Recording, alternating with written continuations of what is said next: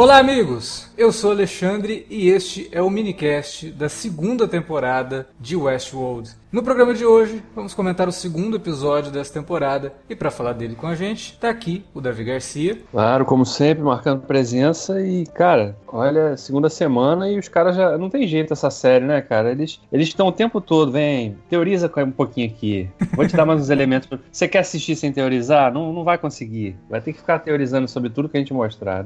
De novo, vamos lá, mais uma vez. Pois é, não tem jeito mesmo, é o destino de quem assiste Westworld.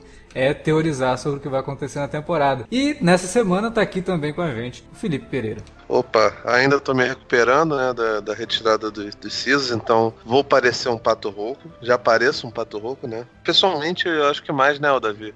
Pareço mais do que aparento pelos podcasts. E, cara, sim, né? Várias teorias até o 8º episódio, né? A gente sabe que o deadline pro Nolan entregar é o 8º episódio. É verdade, deadline de teoria. O Westworld tem deadline de teoria. Boa, Felipe. Por isso que é sempre bom ter você aqui participando dos podcasts. É, sim. Quando eu não participo, né, falta genialidade, né? Pois é. Já deu inclusive, né? Já teve o lance genial do dia. Vou gravar só com o Davi. Tchau, Felipe. Não, agora eu posso ficar calado aqui, só curtindo os louros do meu sucesso. Vai lá pro banco, comece, vai.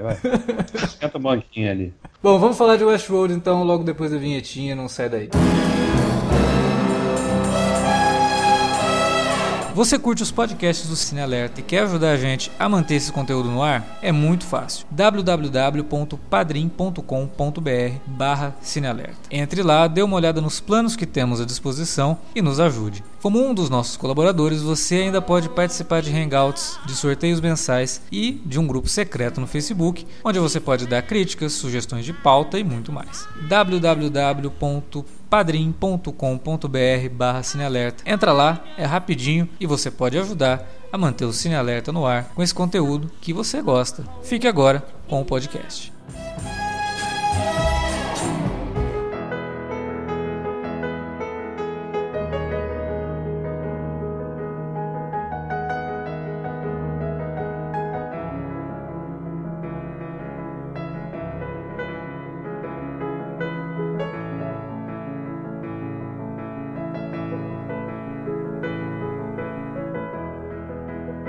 Apesar do Davi ter começado, né, falando de teorias, eu não sei o que ele achou do episódio em si e tudo mais, e obviamente assistindo a gente vai percebendo essa coisa toda de colocar mais mistérios e tal, só que eu achei a forma como ele vai colocando isso, nesse episódio pelo menos, e eu já não sei se é porque o episódio é escrito pelo Nolan e ele deve ter uma noção, né, muito forte do que ele quer contar, e aí quando passa para outros roteiristas, talvez aquela enrolação que a gente viu na primeira temporada acabe entrando, mas nos episódios, pelo menos até agora, e principalmente nesse segundo, que entram novos elementos pra gente teorizar, eu achei eles bastante fluidos, assim. Eles estão ali pra você teorizar, mas o episódio ao mesmo tempo te dá um monte de resposta também. E as respostas que ele não te dá, ele meio que dá pistas do que é, então não é algo que a gente, sei lá, não terminei de ver o episódio e falei, nossa, agora essa temporada inteira a gente vai ficar aqui falando sobre o que é essa tal dessa arma, o que é que o William construiu no parque. Eu tive a impressão de que isso vai ser mais rápido dessa vez.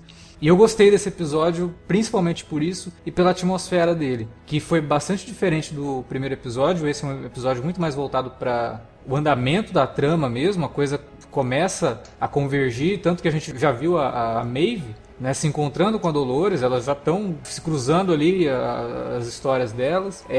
Aquela questão da guerra que a gente falou no episódio passado, que, né, a temporada fugiu da ideia de começar com uma batalha, algo do tipo, mas ele está preparando o terreno para isso, com tanto o William quanto a Dolores aparentemente indo atrás de seu próprio exército. Então isso, todas essas coisas que vão acontecendo no episódio, mais os flashbacks que a gente tem de coisas que aconteceram antes dos flashbacks da primeira temporada e depois dos flashbacks da primeira temporada, fizeram um episódio que me manteve mais atento do que o primeiro. Eu achei ele muito mais ágil também, né? Mas eu queria saber do Felipe, que não esteve aqui semana passada. E aí, Felipe, o que você tá achando dessa abertura de temporada aí de Westworld? Cara, primeiro, eu vi o primeiro episódio e eu achei ele bastante parado, né? Ele é bem viajandão. Ó, nossa, olha aí o nosso querido... Pô, esqueci o nome do personagem que o Bernard faz no Cassino Royale. Qual é mesmo? É o Félix Leiter. É. Aí você olha o Félix Leiter olhando pro mar cheio de robô e de gente molhada e morta e tal. Não necessariamente nessa ordem. Ele é muito contemplativo, né, cara? Talvez pra fazer o público lembrar que o Westworld é uma série lenta. De desenvolvimento lento, esse negócio todo. Não me incomodou muito, o que me incomodou mais na realidade foi que algumas coisas eu demorei a lembrar pelo fato de ter passado muito tempo e de eu não ter tido tempo, por conta da correria do dia a dia, de rever tudo. E, cara, sinceramente, não tem mais hoje em dia como você parar e rever uma série, por mais curta que seja e mais interessante que seja, você ter que rever uma série pra poder entender. Mas, assim, eu não me senti boiando, não. Mas achei o primeiro episódio legal, mas, enfim. O segundo, ele já rompe com essa letargia e mostra os... Eu prefiro chamar isso de revolução. Você pode chamar do que você quiser. Um levante, né? Usando um termo até que o Last Jedi usou, uma faísca de revolução que começa primeiro pelo fato do Arnold, né? Agora não sei se é o Arnold ou o Bernard, é difícil também identificar. Começa com uma faísquinha de favoritismo que ele dá pra Dolores, né? A gente vê lá nos flashbacks, inclusive. Acredito eu que seja a voz até do Anthony Hopkins conversando com ele. Parecia ser, pelo menos. É, a voz era do Anthony Hopkins. Eu acho que é a mesma situação que a gente viu semana passada, mas parece que eles não pediram pro Anthony Hopkins gravar, sabe? Parece que é coisa utilizada da temporada passada que eles foram juntando e criando frases, assim. Eu tô com essa impressão. Caralho. Bom, não ficou... Tu achou bizarro isso? Não, eu acho que se for isso é até legal, cara. Porque até tematicamente pra série fica interessante, né? Já pensou se os caras criam aí uma inteligência artificial baseada no Anthony Hopkins? Pois é, podem usar isso no Transformers 6, né, cara? Se ele não quiser participar. Ia ser ótimo pra ele, principalmente pra saúde mental dele, pra ele parar de falar tudo. Enfim, isso começa lá e a Dolores vai caminhando. E me assustou um pouco, na verdade, a postura do William velho, né? A gente vê, na verdade, nesse episódio, duas narrativas do William, né? Uma dele novo, muito vaidoso, muito ressentido pelo fato de ele ter se pego, apaixonado pela Dolores, que ele enxerga como um objeto. E ele velho, recrutando gente para um exército que seria o da Revolução das Máquinas, né? Então, tipo... É incrível como a série mostra dois personagens que são bem diferentes, apesar de serem um só. E como na primeira temporada, a versão dele velha era muito mais mostrada como um ser maligno e a versão mais nova como um heróico. E aqui as coisas se invertem, né? E além disso, uma coisa que em alguns momentos me incomodou, em outros nem tanto, é o uso de flashbacks, né? Na primeira temporada a gente não sentia tanto esses usos, porque a gente não sabia o que eram flashbacks, né? Ou pelo menos não tinha total ciência. Aqui a gente sabe desde o começo. E isso às vezes incomoda, porque você quer ver a história correr e aí fica voltando lá. Exceção a um ou outro flashback, por exemplo, flashbacks do próprio William. Aquele flashback, né, cara? Dele velho, recrutando gente. Fora isso daí, não, os outros... Não, peraí, como assim? Ele velho recrutando gente é atual ou é flashback? Então, como a gente explicou, né? A série agora ela tá com pelo menos 3 timelines. Ela tem a timeline no presente, entre aspas, que seria logo depois do ataque das máquinas ao parque. Uhum. Então a gente tá acompanhando, e aí é aí que o William velho se encontra, né? Logo depois do ataque. Tem um flashback, um flash forward, na verdade, que seriam 11 dias depois do ataque, que é lá no primeiro episódio, quando a gente vê aquele pessoal todo naquela encosta da ilha lá, que tá matando alguns anfitriões. E os flashbacks do passado, que aí são alternativos, né? Tem flashback num passado muito distante, tem um flashback num passado mais recente, entre aspas. A gente tá meio perdido nos flashbacks do passado, na verdade. Mas isso que a gente tá vendo do William, se levar em conta que o que a gente viu na primeira temporada é o presente da série, isso que a gente vê do William seria o presente. Será que é o presente, cara? Eu fico na dúvida sobre isso. Porque pra mim, aparentemente, não teria muito como... Não, é o presente, porque tem até o lance dos hosts que não morrem lá. Por conta da doideira que aconteceu no parque. Ele mata um e o cara cai e de repente levanta de novo, né? Mas ele, como visitante, ele consegue transitar em Westworld de boa, tranquilo, sem ninguém tentar acertar ele. Eles estão matando todos os humanos. Ah, mas ele tá bem distante, né? Você vê que ele só encontra uma parada, assim, tipo, com algumas pessoas e já mata os caras. E aí quando ele vai pra aquela cidade lá que ele encontra o Giancarlo Esposito, que, porra, me surpreendeu, não sabia que ele ia participar dessa temporada.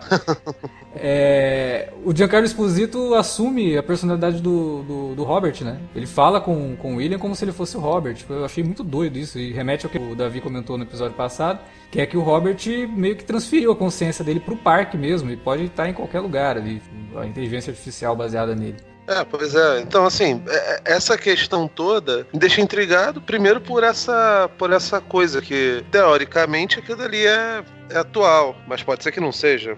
Isso me faz perguntar se talvez, caso isso seja no passado, se a arma secreta talvez seja esses recrutados que o William tá fazendo. Agora, me deixa um pouco intrigado que seja isso. Legal a ideia. Entendi o que você quis dizer. Seria como se ele já tivesse recrutado uma galera e deixado escondido lá pra Dolores encontrar depois. Eu acho que isso é um pouco difícil de acontecer, porque ela teve uma surpresa muito grande quando ela descobriu quem era ele, quem era o Homem de Preto. Então, a não ser que depois se explique isso, e o Nolan é mestre em explicar essas coisas, eu não descartaria essa possibilidade. Uma outra possibilidade de arma seria, pra mim seria muito maneiro, porque eu adoro o Western Spaghetti, é chegar lá e ter realmente uma arma literal gigante, aquelas metralhadoras tipo rotatórias.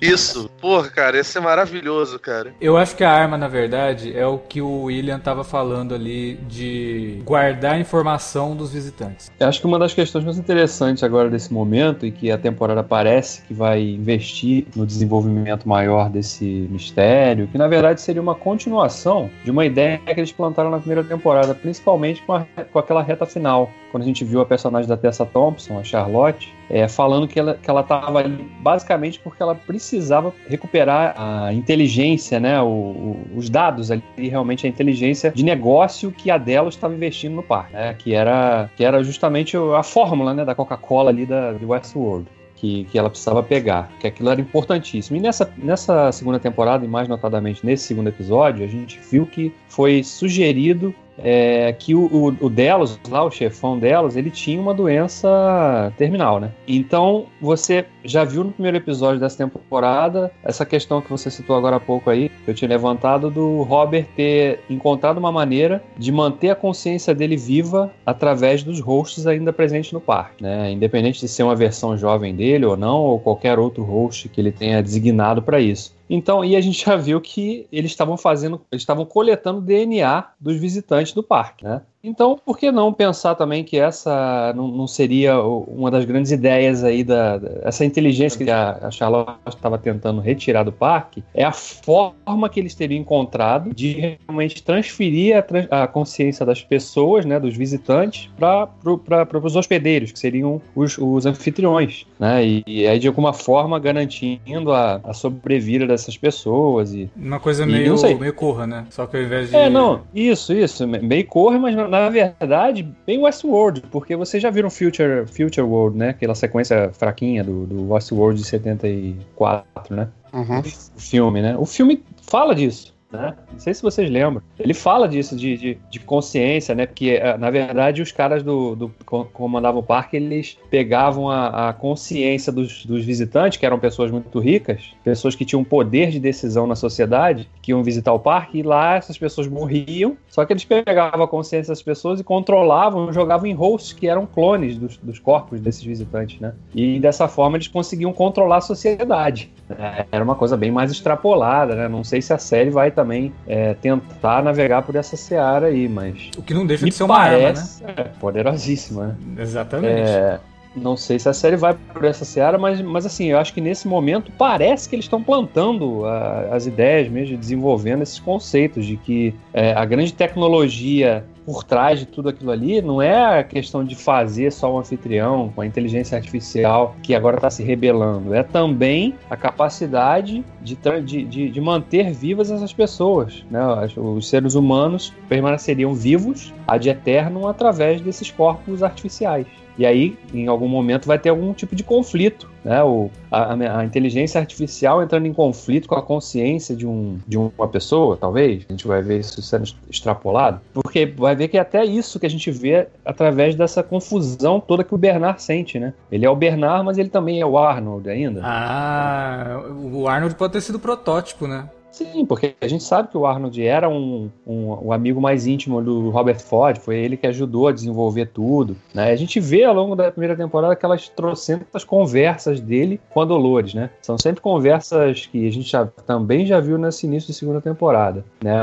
Aquelas conversas cheias de filosofia, né? Sobre o estado do ser humano e tal. Cara, eu não sei, eu acho que é por aí que eles vão caminhar. Tô apostando um pouco mais nessa... Que é aí que vai ser a espinha dorsal, realmente, dessa trama na segunda temporada. Além, claro, das subtramas, né? Dos conflitos da guerra que vai se desenhando. Agora, o que ainda tá nebuloso pra mim mesmo é o que o Homem de Preto realmente quer. Por que ele quer aquilo? Porque, assim, isso que o Felipe falou é muito interessante, essa desconstrução do personagem. Porque na primeira temporada, a versão jovem dele parecia ser o cara benevolente, né? O bonzinho. E o Homem de Preto, a versão do cara duro, né? Que passou por muita coisa. E aqui os papéis parecem, nesse momento, invertidos. E vai ser interessante de ver, porque a gente, na primeira temporada, a gente descobriu que, pelo menos para a família, o círculo mais íntimo do William, ele acabou se revelando um cara complicadíssimo, né? Um cara até ruim, porque a mulher dele se matou, inclusive, né? Ele fala isso, né? E a gente vai vendo, parece que a gente vai descobrir os caminhos que levaram essa mudança de comportamento, os motivos, né? Não é só o fato dele ter se apaixonado por uma inteligência artificial, tem outras coisas, né? A desilusão, talvez, de estar vivendo naquela sociedade ali toda, né? No meio daquelas pessoas todas que brincam tanto com a vida dos outros, né? Acho que vai por aí, cara. Tá interessante pra mim nesse sentido, né? Esse segundo episódio eu achei ele um pouco mais lento em termos de ritmo. Eu achei que ele não tava tão, ao contrário do Felipe, eu achei que ele não era tão dinâmico quanto o primeiro. Mas eu gostei bastante por conta desses desenvolvimentos aí, dessas ideias que foram lançadas. Eu gostei muito da participação do Homem de Preto nesse episódio. Ele tem umas falas muito boas, principalmente quando ele vai discutir a questão de Deus, né? Fala, você acredita em Deus? Eu, cara, esse conceito nunca fui muito apegado a isso e tal. Ele explica, né, a questão de Deus, porque as pessoas, no mundo real, Deus é um sistema de controle, né? Você não faz as coisas temendo Deus, temendo que ele esteja te olhando, temendo que depois você vai pro inferno. E aí, por isso que foi criado o Westworld, né? Que é onde as pessoas podem agir sem ter medo de ser julgados por Deus, porque... Afinal de contas, são máquinas. E aí você pode desencadear toda a sua animalidade e brutalidade em cima de seres que, né, não tem consciência, não tem vida, não tem alma, né?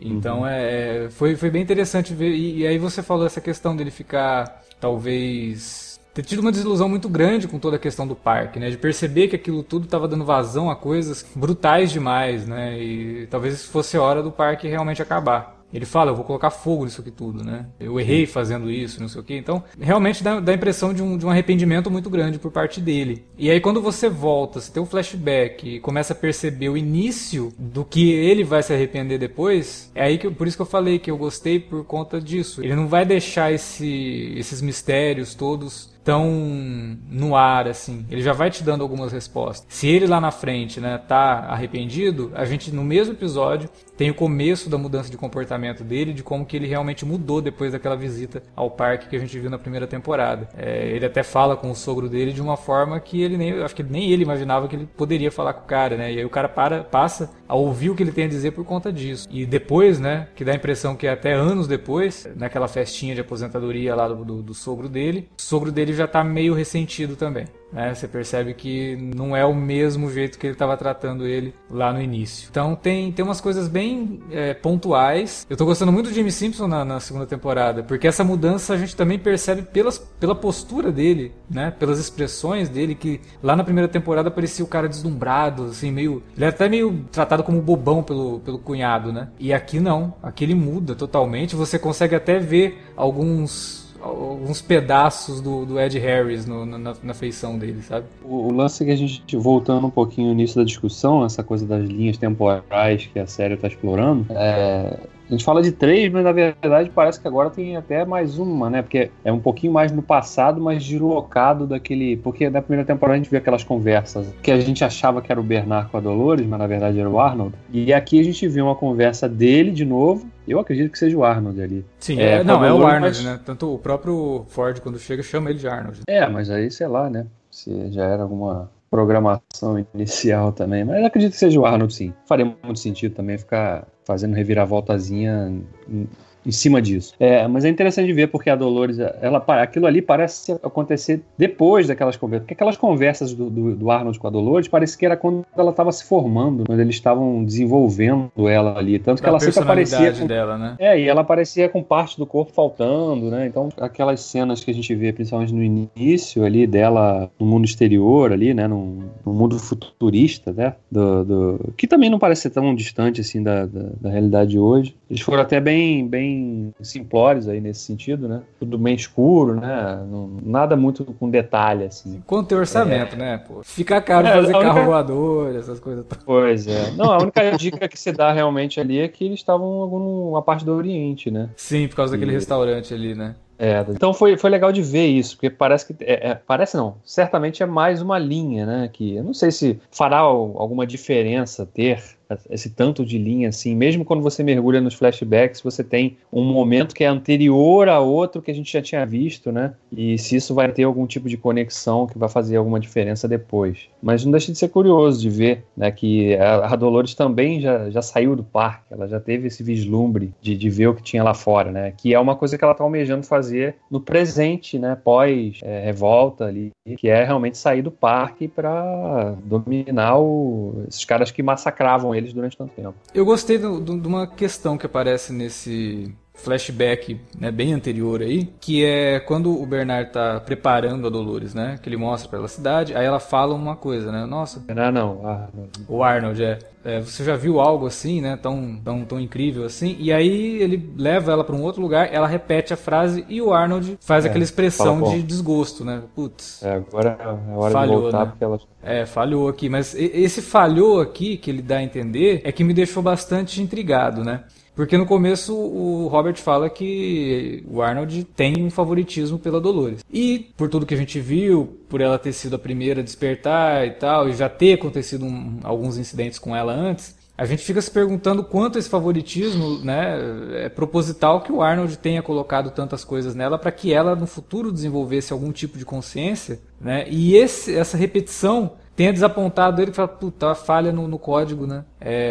Acabou o assunto dela, ela chegou até aqui e ela não tem mais o que dizer, ela tá voltando na coisa. Então, tipo, até agora tudo que a gente conversou aqui é meio falso mesmo, né? Continua sendo uma programação. E aí ele, provavelmente a gente vai ver algum outro desdobramento disso, dele de volta lá no laboratório, fazendo mais perguntas pra ela, desenvolvendo mais a personalidade dela para que isso não ocorra de novo, né? Então isso daí é outra coisa que também a série vem e coloca, né? Como se o Arnold já tivesse realmente trabalhando a Dolores. Os outros personagens, o Ted mesmo, me surpreendeu, né? Porque semana passada eu até comentei, falei, acho que o Ted tá quase, né? Adquirindo algum tipo de personalidade, mas não, ele não tinha noção nenhuma realmente do que estava acontecendo. Ela mostrou para ele agora. E, aliás, o James Marsden melhorou, hein? Ele tá com menos cara de paisagem, né? Porra, ele tá fodão. Ele melhorou muito, cara. Ele melhorou muito a atuação, assim. Não com referência ao Westworld, não. A referência a outras coisas que ele fez no passado, no cinema, né? Ele tá bem mesmo, cara. Esse cara, se ele continuar assim, vai ser um daqueles atores que quando jovem nunca deu nada, assim, mas quando ficar mais velho, vai virar um ator de presença, sabe? Tô gostando do Marsden na série. Eu também gostei. Eu achei que ele tá... O personagem dele tá mais imponente, né? Ele acabou virando meio que uma espécie de brucutu ali. O que me faz perguntar... A minha teoria pra arma, a primeira opção é, como eu falei, a machine gun, lá, giratória do Django. E a segunda é um puta óculos de quartzo rubi que quando ele chegar lá, irmão, porra, acabou o problema, tá ligado? Agora que ele virou um bom ator, não dá mais pra ser Ciclope, né, cara? Sacanagem. Cara, uma pena. Primeiro que assim, eu acho que o nego pega um pouco pesado em relação ao Ciclope dele nos primeiros filmes dos X-Men. As pessoas não gostam do personagem... É, jogam isso nas costas do ator, né? É, e estão erradas de não gostar do personagem também. Vamos combinar, né? Porque nego também, se não for super legal, fazer piada o tempo todo... Já torce o nariz. Nem todo personagem precisa ser o Wolverine, sabe? E muita gente não tem... Aqui no Brasil, pessoalmente, tem muita gente que detesta o Capitão América basicamente porque acha que ele é um símbolo de patriotismo, quando é o exato contrário. O Ciclope, ele faz muitas vezes da Capitão América, e isso normalmente deixa ele um pouco distante porque não deram boas histórias solo pra ele, sabe? E aí isso passou pro James Marsden e piorou muito a situação dele. Mas, cara, eu fico feliz que nessa segunda temporada tenham dado um pouquinho mais de espaço pra ele, apesar de que eu ainda acho que ele não foi muito exigido, não. Eu acho que ele vai mandar muito bem, mas o que foi mostrado até agora é uma parada bem comum, tá ligado? Eu acho até que isso se deve mais ao fato que na primeira temporada o personagem dele vive num looping constante também, né? Então ele basicamente repetia as mesmas situações e comportamentos ao longo da temporada toda. Agora, quando ele tendo talvez um texto mais livre, né, pensado dessa forma pro personagem, aí sim, pô, o ator acaba dando vazão. Eu fico até imaginando, realmente, pro ator é uma dificuldade, né? Um desafio, o cara ficar, né? Ah, são 10 episódios, tá? Seu personagem é um anfitrião que tem, na história dele, que ele é um cowboy, que ele tem que salvar a mocinha, e é isso, tá? Então você vai refazer essas situações de maneiras diferentes, em cenários diferentes dentro desse parque aí, mas... Ah, mas qual que é o background do meu personagem? Não pensamos nisso ainda não. Então, o cara fica até... É complicado pra ele, imagino.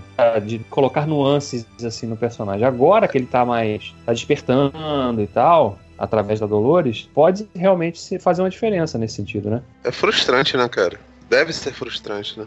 Ele tem um background pra se basear do personagem, que é o mesmo que a gente, né, na série mesmo comentava, que ele era um soldado, e que aí rola uma parada lá que ele se rebela ao comandante dele, né? Então ele tem essas coisas pra trabalhar, e eu acho que essa questão da repetição deu muita chance pra ele trabalhar algumas sutilezas, muito parecidas com séries quando vão fazer episódio de looping temporal. Quando o personagem começa a perceber que ele tá no looping, ele vai mudando, né? Conforme ele entra no looping, ele vai mudando de expressão, ele começa a ver as coisas de outras formas. No caso dele, conforme a série vai avançando, você vai vendo que as repetições, ele já vai tendo reações diferentes. Tem algumas sutilezas nos olhares dele pra Dolores e tal, e que é muito reforçado agora na segunda temporada. No primeiro episódio, quando a Dolores começa a falar aquilo tudo que ela fala, das ideias dela de revolução, ele dá fica meio esquisito, né? Ele dá uma olhada pra ela assim, tipo, essa menina tá ficando maluca, né? Mas quando ele chega aqui e vê aquele, né, aquele povo todo morto lá, os anfitriões todos amontoados, cara, ele muda completamente, né? E aí ele entende por que a Dolores tá fazendo o que tá fazendo. Principalmente quando ele vê as fotos dele, né? As muitas mortes que ele teve, né?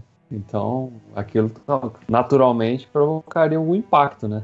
E tá bem legal também essa questão de como que eles estão levando cada episódio, parece que é um protagonista realmente, né? Porque semana passada o protagonismo foi muito mais do Bernard do que da Dolores, né? Ele estava muito mais no centro das atenções. Nesse episódio a gente já tem a Dolores e o Homem de Preto. Então eu espero que o próximo tenha mais da Maeve, né? Porque ela passou pela Dolores ali, mas peraí, como é que ela chegou ali? Aliás, muito engraçado o roteirista lá, com aquela roupa de cowboy mega improvisada, né? Ele tá com um chapéu que não combina com a camiseta e também não combina com a calça, tá muito bizarro.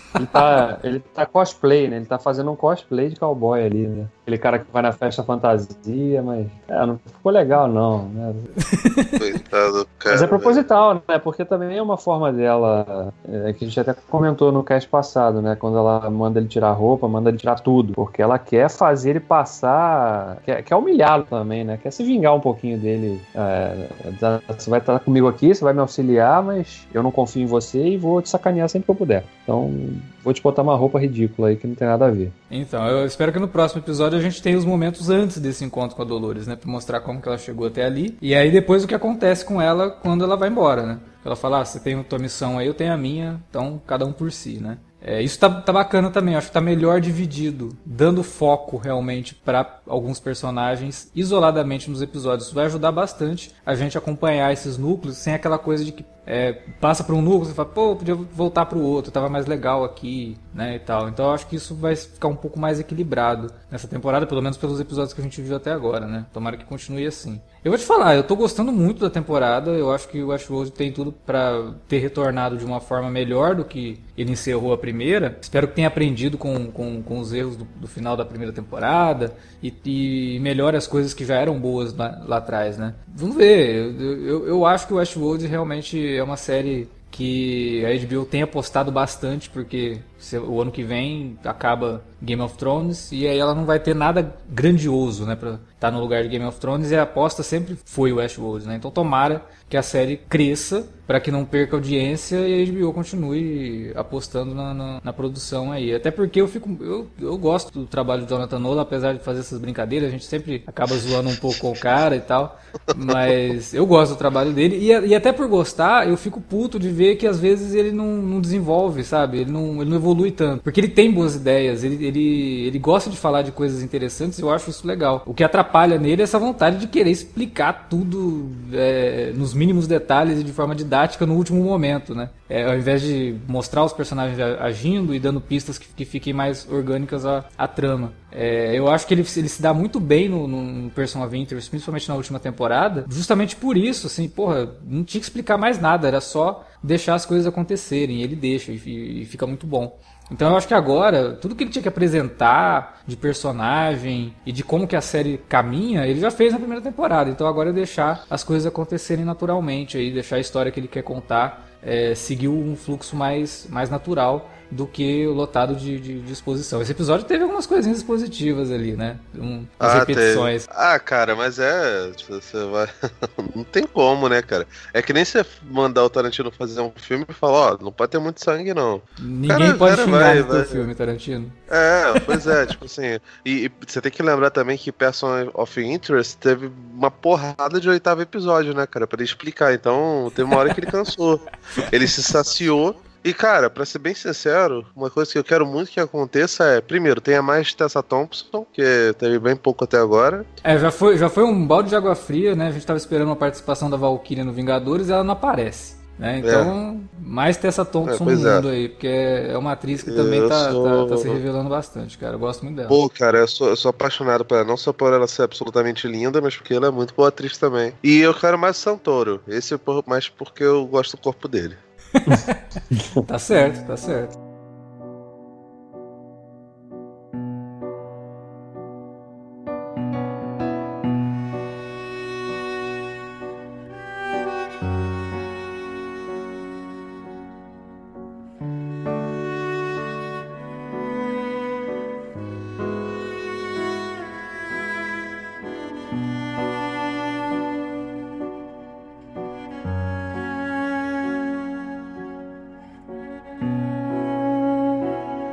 Bom, era isso que a gente tinha pra falar sobre esse 2º episódio da 2ª temporada de Westworld. A gente espera que vocês tenham curtido o programa e que vocês estejam curtindo a série pra continuar assistindo e ouvindo nossos programas. Fala pra gente aí o que você tá achando de Westworld na 2ª temporada, na área de comentários ou no e-mail alertavermelho@cinealerta.com.br. Estamos também nas redes sociais, facebook.com/cinealerta ou @cinealerta no Twitter. Utilize as redes para conversar com a gente e divulgar o nosso conteúdo. Lembrando que essa semana temos um alerta de spoiler sobre Vingadores Guerra Infinita. Se você já assistiu ao filme, vai lá, ouve o programa que já está disponível. Ficou bem legal o papo e a gente discute várias coisas do filme e pro futuro da Marvel no cinema. Se você gosta da Marvel, né, já assistiu ao filme, tem que ouvir o podcast. Semana que vem a gente volta com mais Westworld e minicasts de The Handmaid's Tale. Toda terça-feira Handmaid's Tale, toda sexta Westworld e quarta-feira, quinzenalmente, Alerta Vermelho ou Alerta de Spoiler. Tem variação aí, né? Quando sai o Alerta de Spoiler, não sai o Alerta Vermelho.